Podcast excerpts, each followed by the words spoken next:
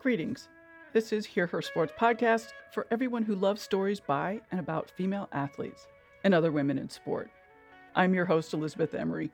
A big welcome. Today's episode is a poem, a poem of water, rivers, and the cadence of music in life and in athletics. My guest is Ping. My name is Ping Wang or Wang Ping. The Chinese way is Wang Ping, American way is Ping Wang. Please call me Ping. My conversation with Ping is full of stories and adventures. Ping is so many things. She is the author of 15 books, a teacher, an installation artist, founder and director of Kinship of Rivers Project, and a water traveler. She's also a competitive rower. Ping grew up in China during the Cultural Revolution.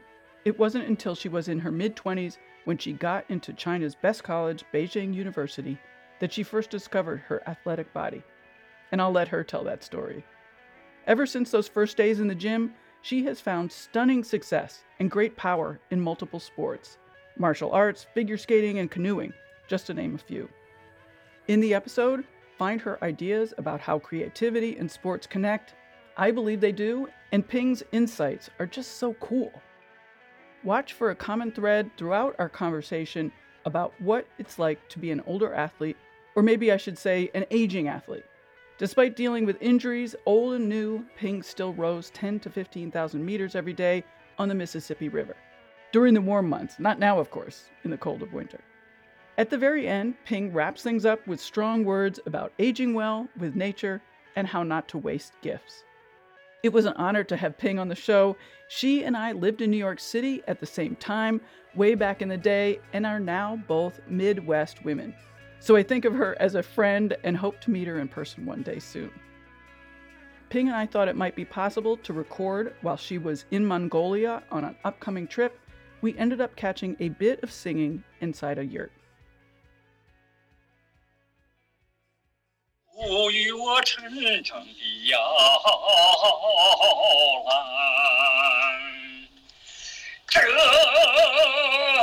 就是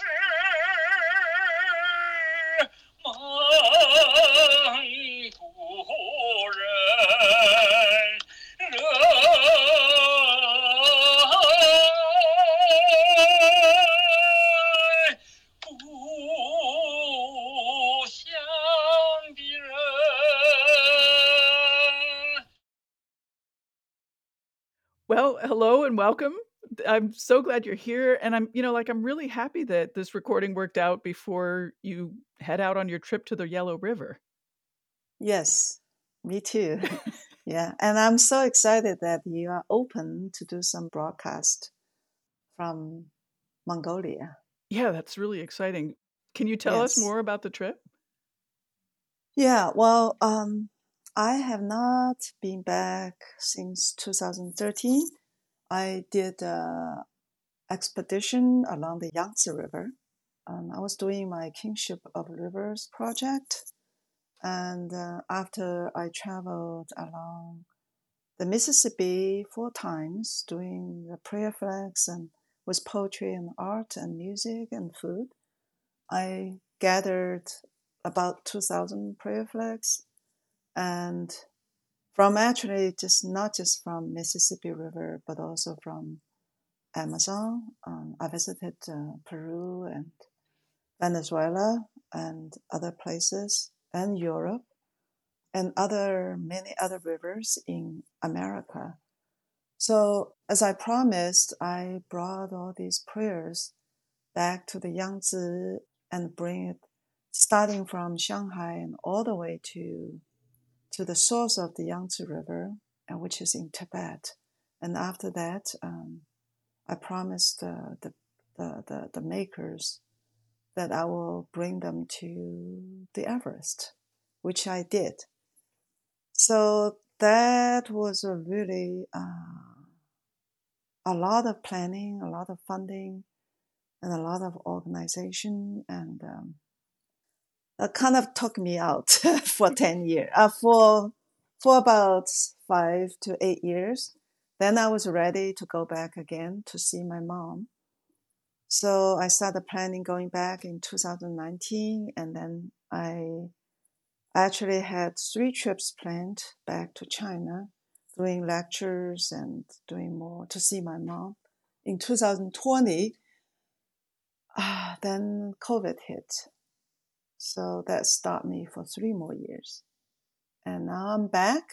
I'm leaving on Sunday. Uh, this time I'm going to travel along the Yellow River. I've been translating poetry, um, you know, of course, from from the Yangtze River because I've traveled so much along the Yangtze River.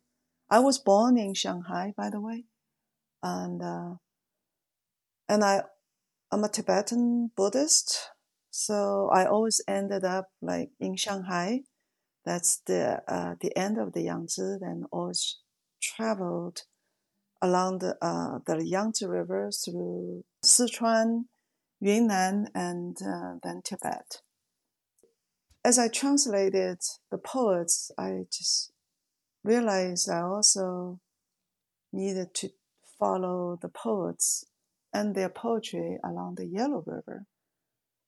So, and actually, my father's side was from Shandong, which is the, the end of the Yellow River.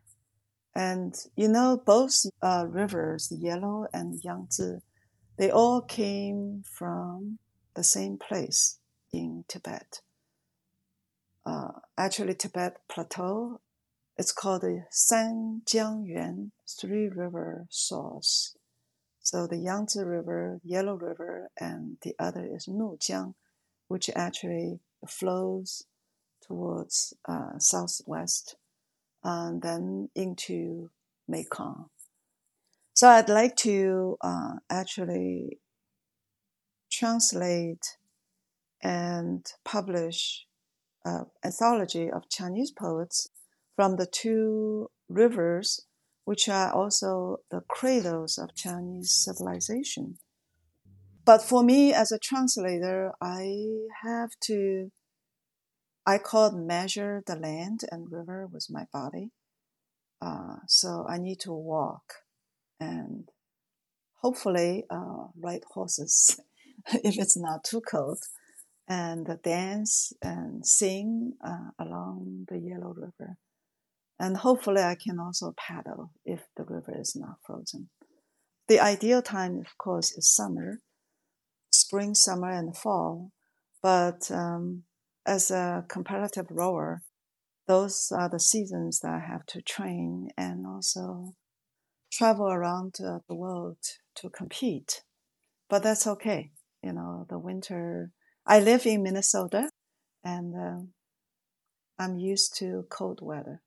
Uh, I just want to tell you a little funny story about uh, how I traveled uh, the, the Mississippi River. Uh, one year I decided on New Year's Day to start my whole Mississippi River expedition, I decided to start from Lake Itasca on New Year's Day, uh, starting with uh, skiing. Right, I want to use different traveling methods, and on the way there to to the source, I purchased uh, a new uh, ski. I was convinced to to to to get a very expensive uh, new skis and which is waxed, right? And I've never used a waxed ski and I have no idea how to wax it. So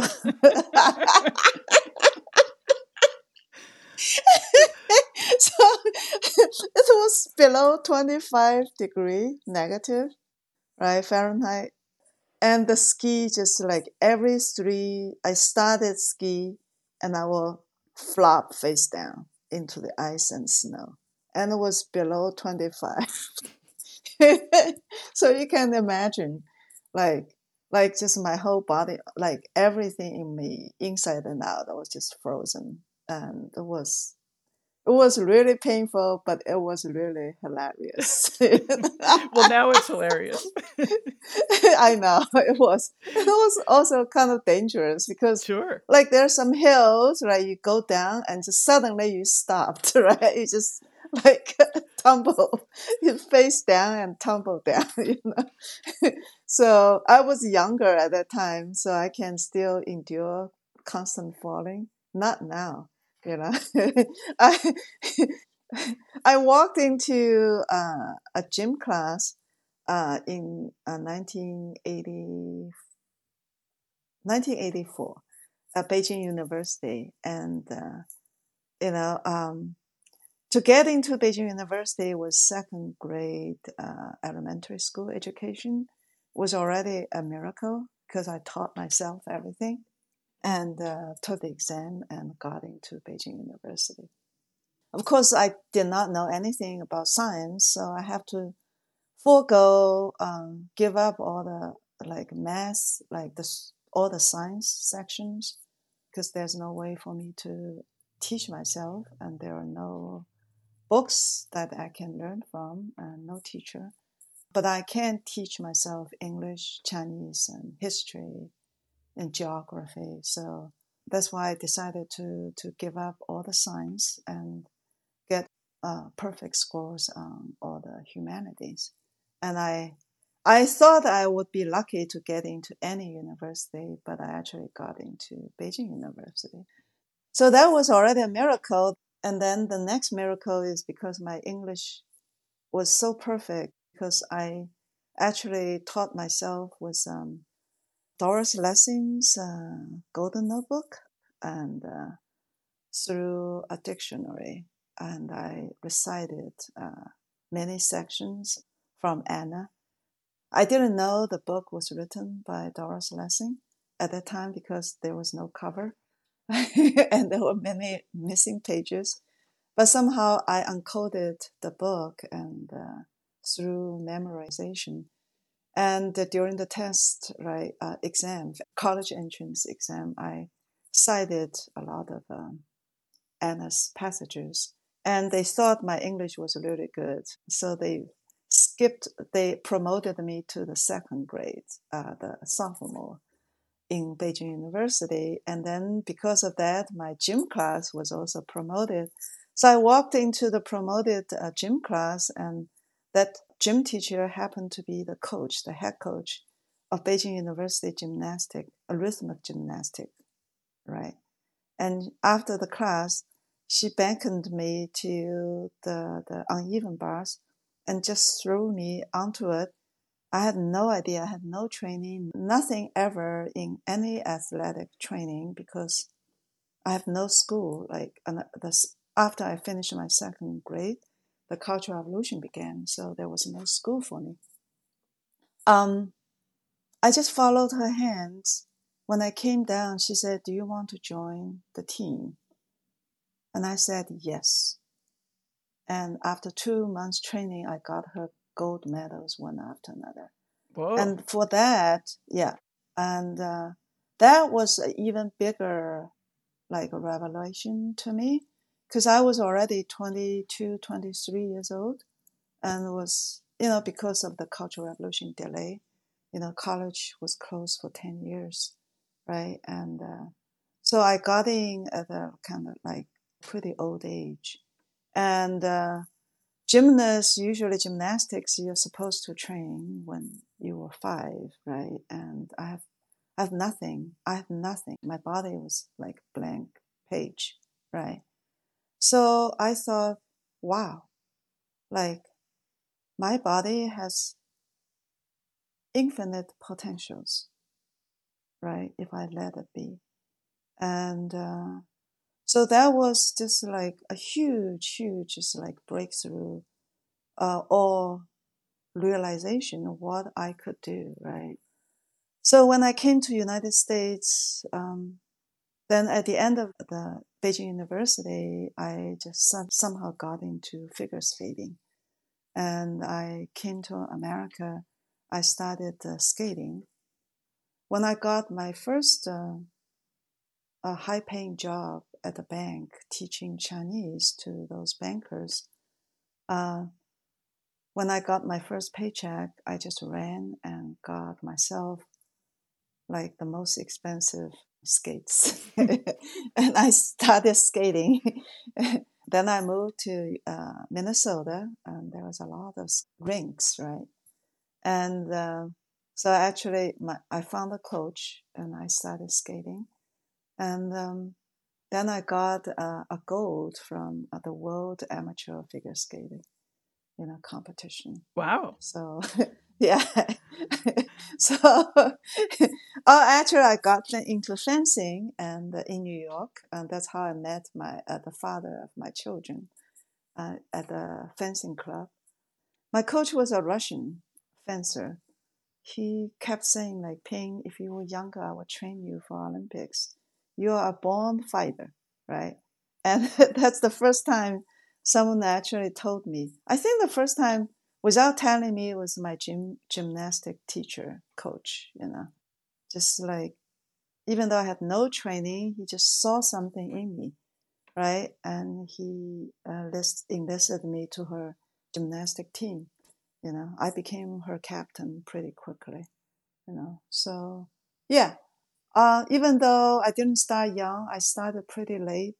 I just got into whatever sports i walked in i picked it up because I have no fear. I'm curious. I, I I'm playful, and I just thought, if I lose, what do I lose, right? You know, and I'm not afraid of falling, right? Um, I have a black belt in uh, Okinawa style uh, karate. I, we don't call it karate. Karate is for Korean martial art. And I also studied uh, Tai Chi, uh, Tai Chi sword, and Shaolin uh, with different masters. Uh, one day I walked into the, the, to the dojo. My coach was like, uh, people were practicing Japanese sword. They, like there was a piece of paper hanging from the ceiling.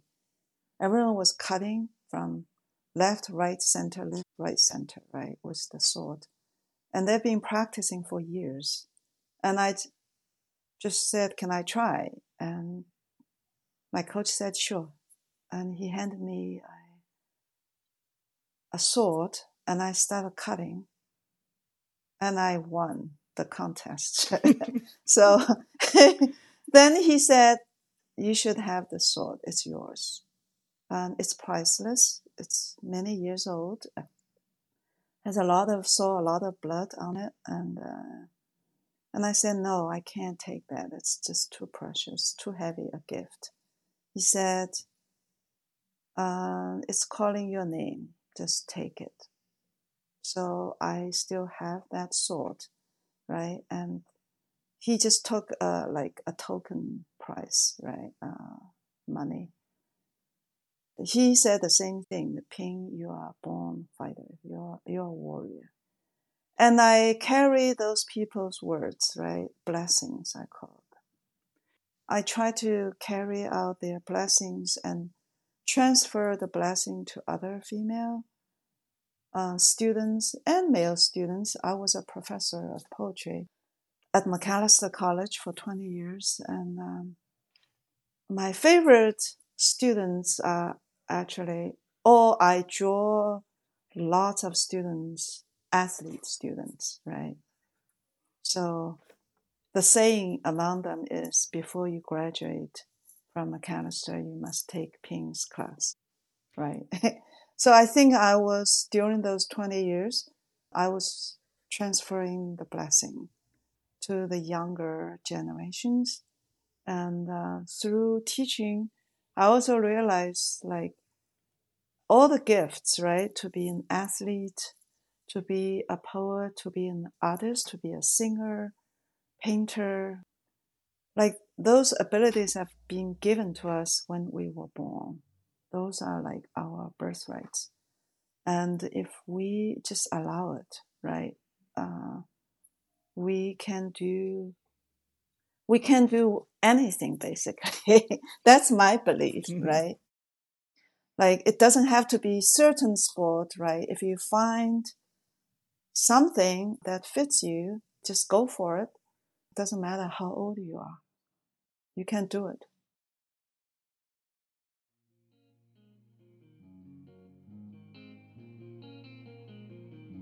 I sure hope you're enjoying today's episode with Ping. If you are, please consider supporting the show with a cup of coffee. All of the support I receive from listeners through the Buy Me a Coffee platform and the Hear Her Sports Bookshop page go directly to editing and producing this podcast. Which means your support increases the amount of media coverage for female athletes and women in sport. As mentioned in the intro, Ping has written many books. I've included a few in the recommended list on our bookshop page. However, once you are on our page, whatever you order supports Hear Her Sports. Go to hearhersports.com slash books.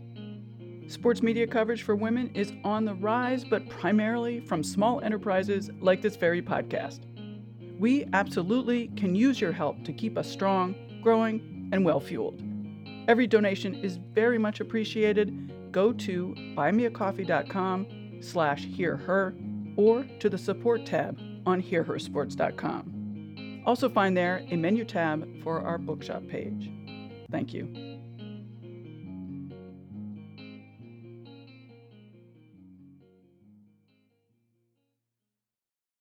Women's Running Stories, where we explore the intersection between running and life.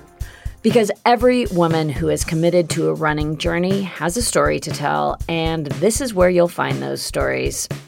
I am host and producer Cherie Louise Turner. I'm a 53 year old runner, and together with original music by musician and runner Cormac O'Regan, we bring these inspirational stories to life. Please join us to fuel your adventures. Now, let's get back to Ping and the connection between rowing, art, water, and the pulse of life. You were saying that at school, when you were teaching, the athletes at school were taking your poetry class. Right. That's fascinating. Yeah. Yes. What do you uh, think was yeah. the? I mean, obviously you were the draw, but like, what did, what do you see as the connection? Well, cadence.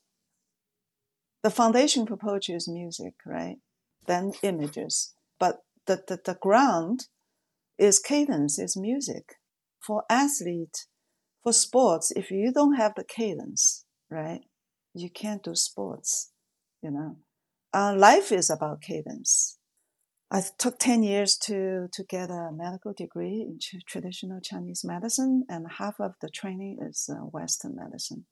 So my main focus is the brain, neurology, right, and neuroscience because of my different interests, I, you know, uh, my interest, my, my, my love for movement, right?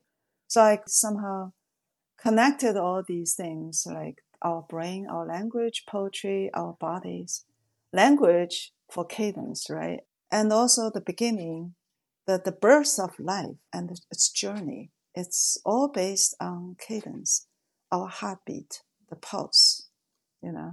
Uh, New York Times actually like uh, they turned the sports section into athletic pulse. I think it's a really good title.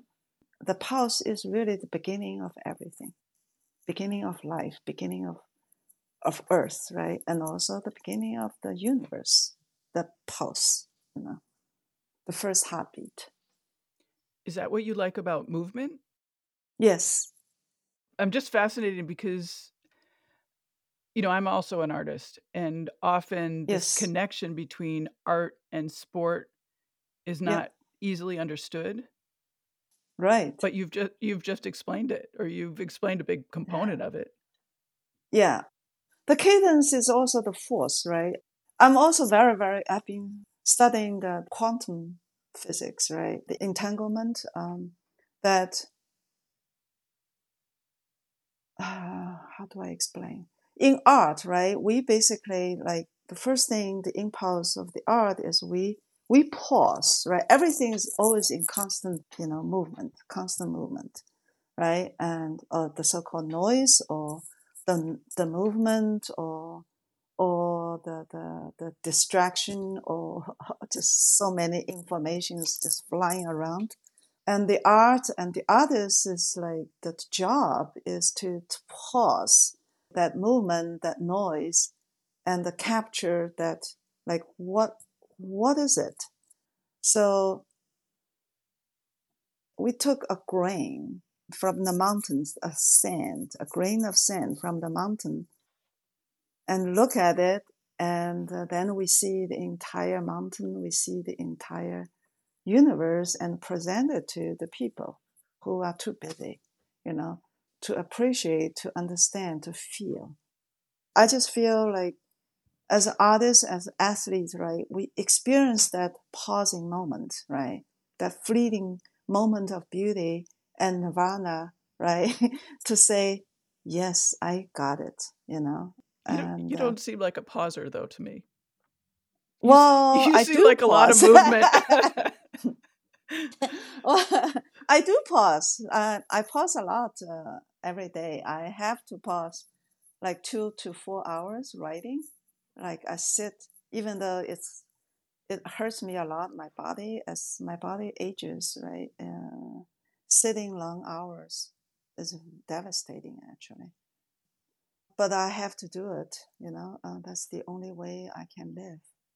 Then rowing two hours every day in the river, uh, that is also my pause, even though it's measured with, you know, strokes, right? Stroke after stroke, stroke by stroke, right? Uh, that is my heartbeat that I can like actually feel it. I call the conscious uh, uh, listening of my heartbeat, conscious feeling of my uh, my consciousness of my mind, and uh,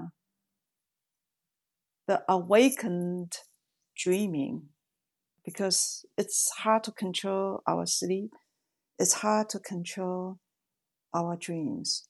But when I row in the water, I can actively like push away or let go all the noises while being awake and enter that dream the peaceful, the quiet space, right? And uh, then um, do something very creative, uh, very beautiful. And even if I do not do any creative work while rowing, I get uh, active like rest. I call it active rest, you know, for it's my good. soul. Yeah, it's good for yeah. your mind too. I always find that yes, exercise gives me great ideas. Yes, yeah, a lot of breakthroughs, like for my dissertation, uh, which turned out to be a book, Aching for Beauty, Footbinding in China. Um, I was trying to finish it in New York, and our first son was born in New York too. Then we decided to move to Minnesota, St. Paul, and we actually, like, I gave a huge banquet on the floor, actually, all the furniture is gone already. So all the great poets and writers and artists like Allen Ginsberg, you know, and uh, other people uh, came. We had a feast sitting on the floor. So um, then we just drove in a van through Maine, uh, then took the ferry into Canada through um, Toronto, Vancouver, Quebec, and entered Minnesota from Grand Marais. And we hiked a lot in Canada. And I was re- in New York, I was really stuck on a few key, very important concepts about this, my dissertation. And it was all solved during my uh, trek with my one year old son, Ariel, on my backpack, actually. So. Mm yeah. so I was really happy. yes. Well, let's talk some rowing. How did you get started on rowing? Uh, well, you will laugh. Uh, a guy who wanted to hang out with me, uh, um, spend some time with me. He invited me to uh, learn to row program. It's usually very difficult to get in, but somehow uh, somebody backed out and there was a spot and he invited me to fill the spot. I said, okay, I'll give it a try. Um, I thought it was really easy, right? Uh, having done the gymnast and uh, gymnastic and fencing and, you know, uh, figure skating and karate. So I said, okay, I'll try. So after one uh, first day, I was hurting from head to toe, and I loved it. he got a few blisters on his hands and he vanished. I never saw him again. Oh. and uh, and I stayed and I just got hooked. Yeah. And also like that day, right? I uh, we were like, you know, just going out in a, like a big tugboat and just really awkward and you know, just got splashed everywhere. And then I saw a woman, older woman, carrying his red boat down the dock. And she looked so fit and so powerful and also so graceful. And that image, like she was holding the boat over her head as if she was holding the whole sky and the whole river in her hands, over her shoulder, over her head. And I was just like enchanted. I said, I would like to do that someday, holding the sky, holding the boat with the entire Mississippi in the boat. Um, and I did that. And I'm now really every day I can hold the boat filled with the entire Mississippi River over my head. Metaphorically, of course, yes, right? Of course, yes. but but the symbol, of course, is just like tremendous. Like every day as I was holding the boat down the dock, right? Put it down and uh, row ten to fifteen thousand meters every day, you know, and I'm just grateful to that older woman athlete just like how she inspired me. Yeah, yeah, absolutely. Yeah. It's beautiful to be on the water too, and especially in those boats. You're so low, you're almost sitting on the water. Yes, yes, that's right. And uh, rowing also, you have to be one completely with the water. The oars, the long oars, have to become your extension of your arms and the body and the core and the feet, right? And that's why I mentioned after the first day of rowing, I was hurting from head to toe. I was just shocked, like, because I was doing everything every day, like, you know. I really like moments. I was, I was figure skating. I was like doing yoga. I was doing martial art, right? And I was picking up my kids, running around with my kids. and I was like, you know, taking my students paddling the entire Minnesota River, you know, camping, just everything, right? I thought I was like really athletic, right? Uh, God knows, like I was hurting from head to toe after first day because rowing does. I know rowing does like involve the muscles head to toe. So much, yeah. I'm not kidding. Yeah. Yeah. So yeah, I'm talking about rowing being one uh, with the river. So so to be one with the river is not easy. You really have to pay attention, right? That's why rowing is just for me is just active meditation, especially rowing in the river. The water changes uh, section to section. The river likes to, you know, curve, right? And with each bend, the current changes. Um, there's constant whirlpools and um, and the rocks and deadheads, right? Uh, all changes how the river runs. And the oars entering the water, uh, just each moment of the oars catching the water uh, drives through the water. Uh, you really have to feel with your entire being and you have to react to it, right? Or go with it. And that forces you to just, you can't let your mind go. You cannot feel distracted. You really have to pay attention. So just imagine, right, in our normal life, right, if we can keep our attention focused just like for one minute, that's really like not easy already right? Our mind is a monkey, right? Always wants to just, you know, uh, climbing up and down, screaming, you know, all the time, right? But just imagine you have to keep your focus on for one to two hours. How much benefit you can get from that? So I feel really lucky that I can row. You know, I'm a rower. Had you already started your water projects, your river projects when you started to row? Uh, no, I started River Project uh, a few years before. Okay. And once I started rowing, of course, I extend that, uh, blend it right into rowing. So yeah, so I used rowing as part of my project. I think uh, after the 12 years of rowing, I have rowed the entire Mississippi like a few times already. so, um, paddling, um, talking about paddling, right? There are so many ways of traveling the river. I took my classes, poetry classes, to paddle the Mississippi River, the Minnesota River, which you know enters Mississippi at Fort Snelling, where I live, and uh, paddle the Sinqua River, uh, the entire Sinqua River.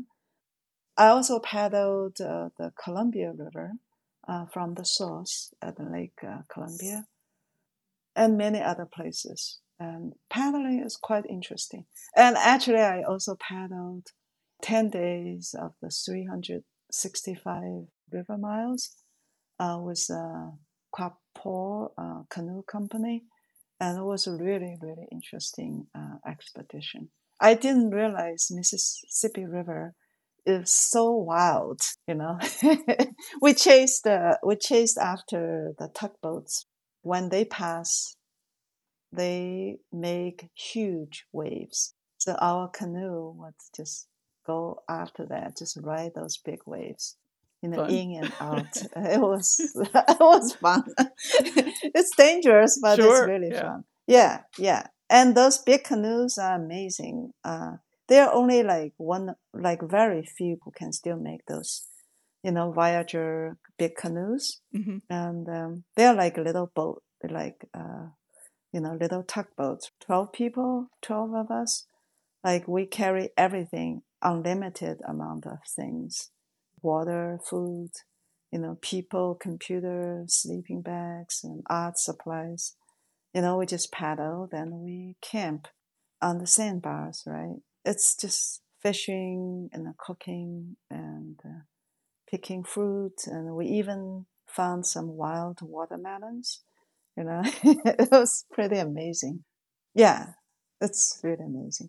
It seems like the rowing that you do, you know, like crew that you do is so different from the paddling because in the crew you're competing and you're traveling around the world you know you mentioned that yes. your whole year is sort of based around the regattas that you're doing versus yes. these paddling which is you know like understanding the water is much more communal is you know like meeting and seeing and experiencing yeah um yeah paddling is uh, very communal yes um, we are in the same boat in the beginning, that trip, right, for that trip, the lower Mississippi canoe trip, there were like eight people, seven men and one woman. And I said, oh, oh, not good. because, well, it's not like seven men, I'm the only woman, right? It's because in Chinese tradition, if there are seven men and a woman, one woman, the fisherman would not set sail because that's for sure the boat will flip or the storms will come right? And it never fails in, in according to the chinese tradition you know?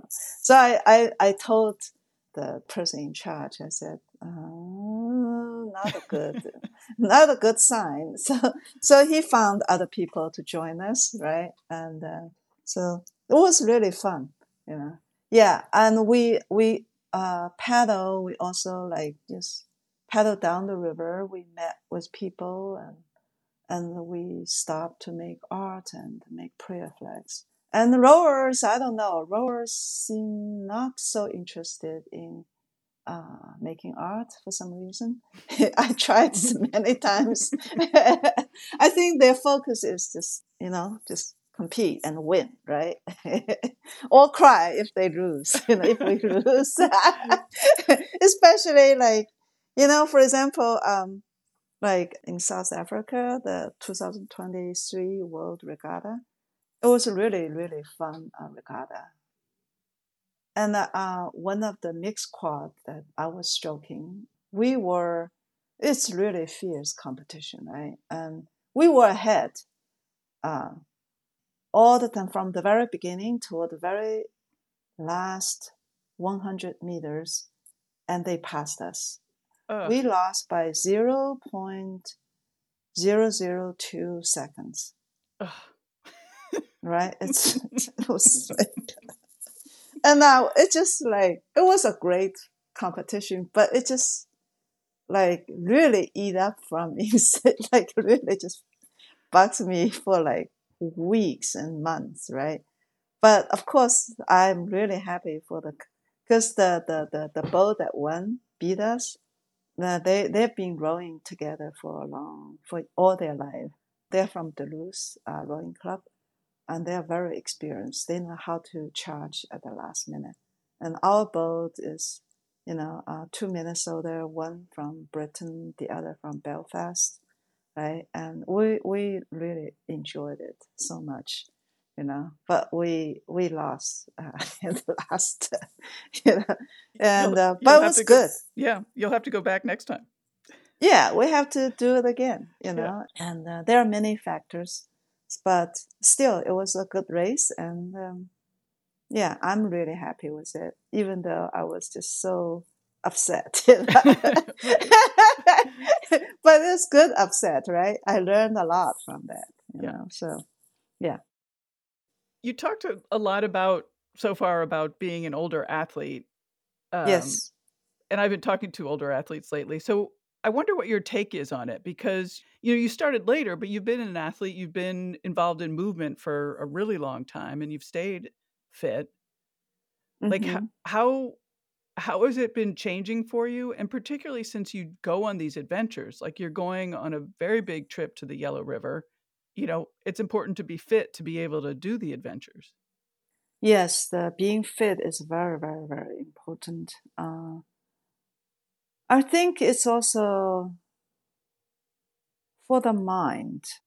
Now, my body is changing, right? Because I get injured more easily and I recover much slowly.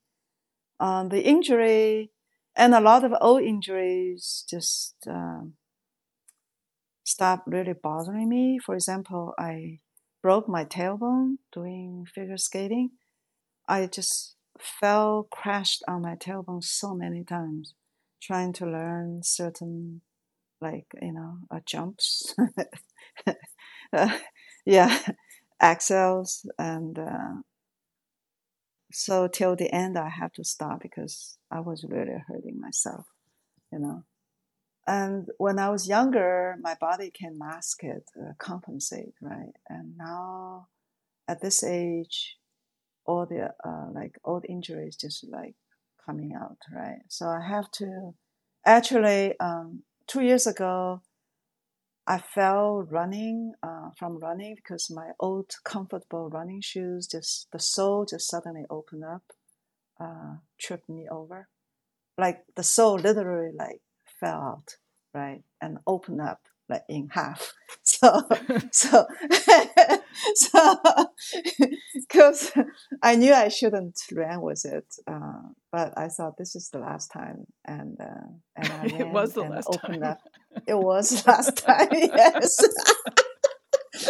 and it was like really cold, right? Um, actually, I was like running with my uh, COVID sample to test my COVID result uh, saliva for my trip, winter training camp, rowing training camp in Florida in a week, right?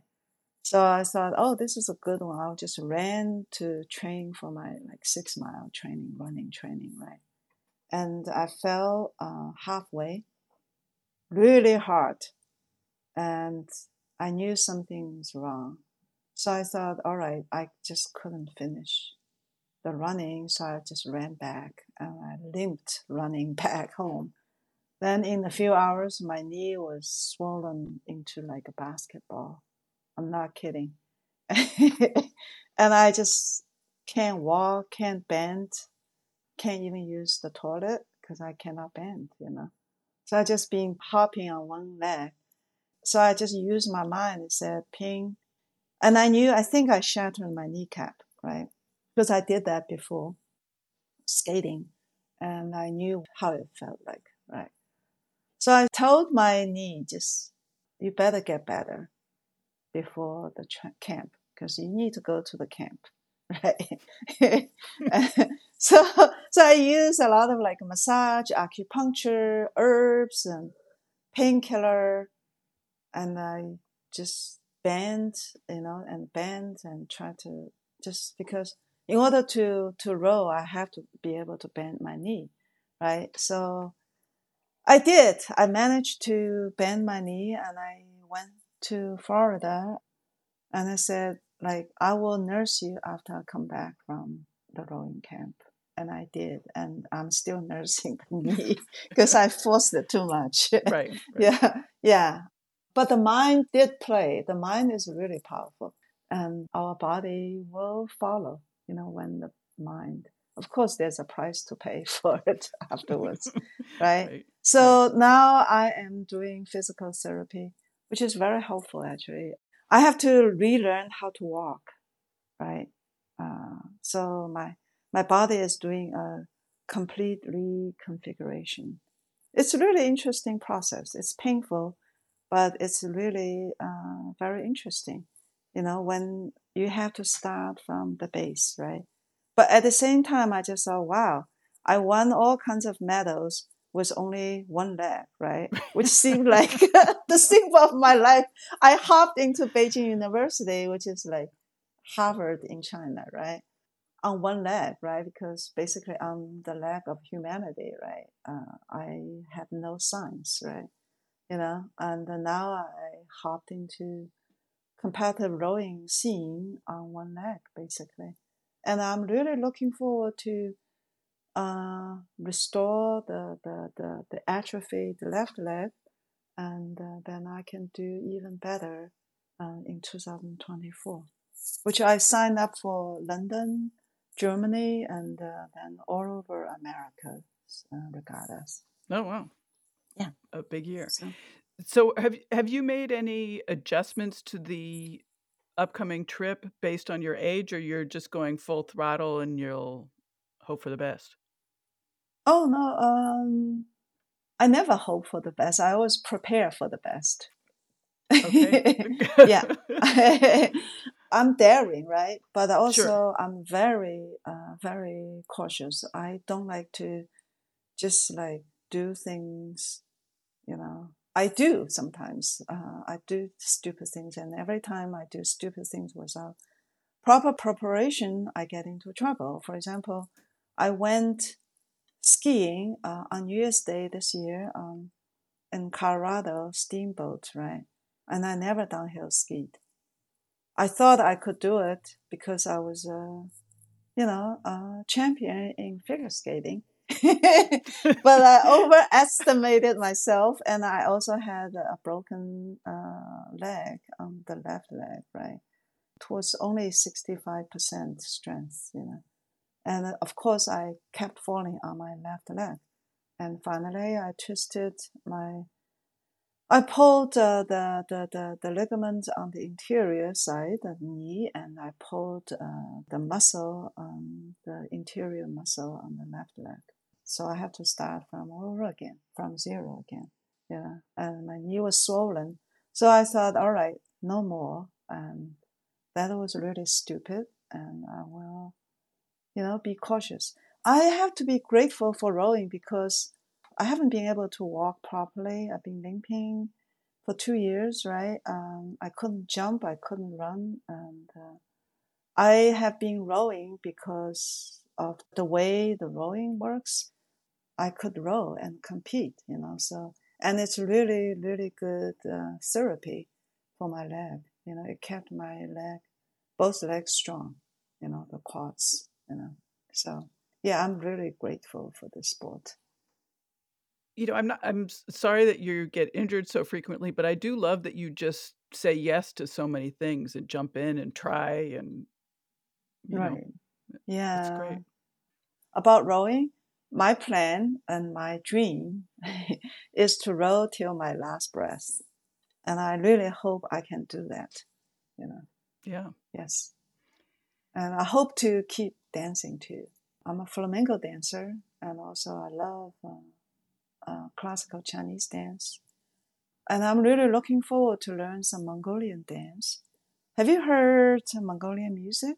It's amazing. I highly recommend their their ma tou qin. It's kind of like uh, it's a little bit similar to viola, violin or viola, hmm right? It's similar to that, and it's just uh, it's amazing.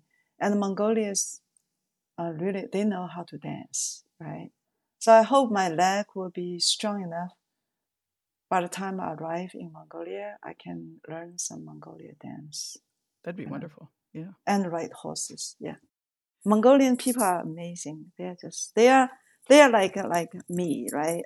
Like very adventurous and like to laugh, you know, and uh, just like uh, go free. I don't like to feel restricted in certain area, and uh, so they're like that. You know, the Chinese word is 豪爽. Uh, so Well, I'm anyway, I'm jealous of that trip, and it uh, yeah sounds fantastic. Is there a way that you'd like to wrap up our conversation today? Um, yeah, I'd like to, uh, how should I say? Aging is a process and it's really up to us, right? Aging is also a journey. It's up to us how to walk this journey, right? We can either just, you know, we don't have to like become just filled with, uh, with sorrow or pills or aching or tubes. If we allow our mind and heart and body to flow, right? Uh, just like just look at animals, right? How they age, like how they age so beautifully and gracefully, right? Like we are animals too, right? Don't ever forget that we are part of nature. We're part of that animal kingdoms. We're part of that life process, right? and uh, we can age beautifully and gracefully and actively. And that is my plan. And I hope that's also every person's plan. We are all athletes by birth. It's our gift. We're all artists and poets and writers by birth. And it's our gift. Do not waste it. Just use it and have fun with it. Well, thank you. That is amazing. Thank you. May we all age that way. Thanks again. Yes. Thank you.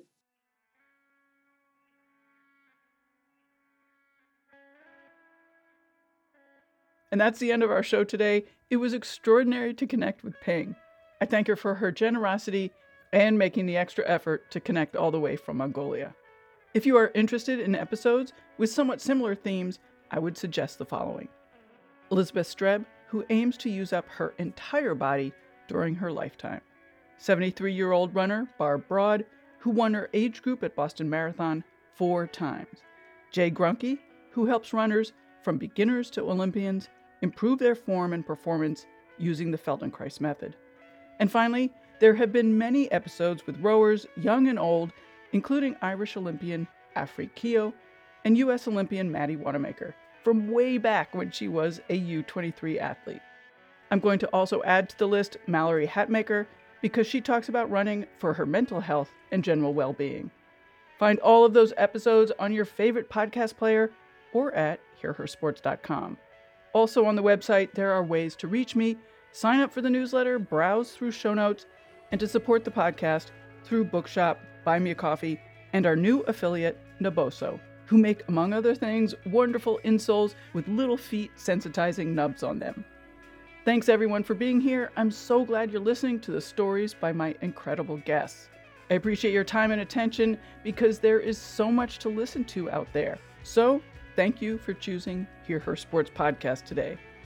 If you enjoy the show or learned something, please be sure to tell your friends about us or review the show on your podcast player. I know you've heard it before, but spreading the word really does make a huge difference as we grow. Hear Her Sports is a proud member of Evergreen Podcast.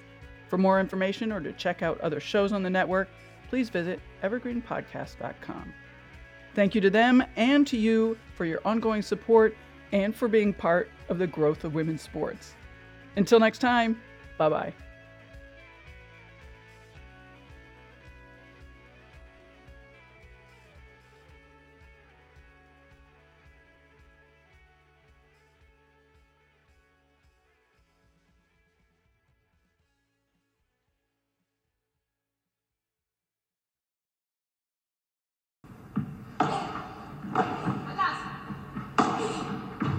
Hey there, and welcome to the Joy of Paddle podcast, hosted by me, Minter Dial, a veteran of the paddle tennis world, and sponsored by Paddle 1969.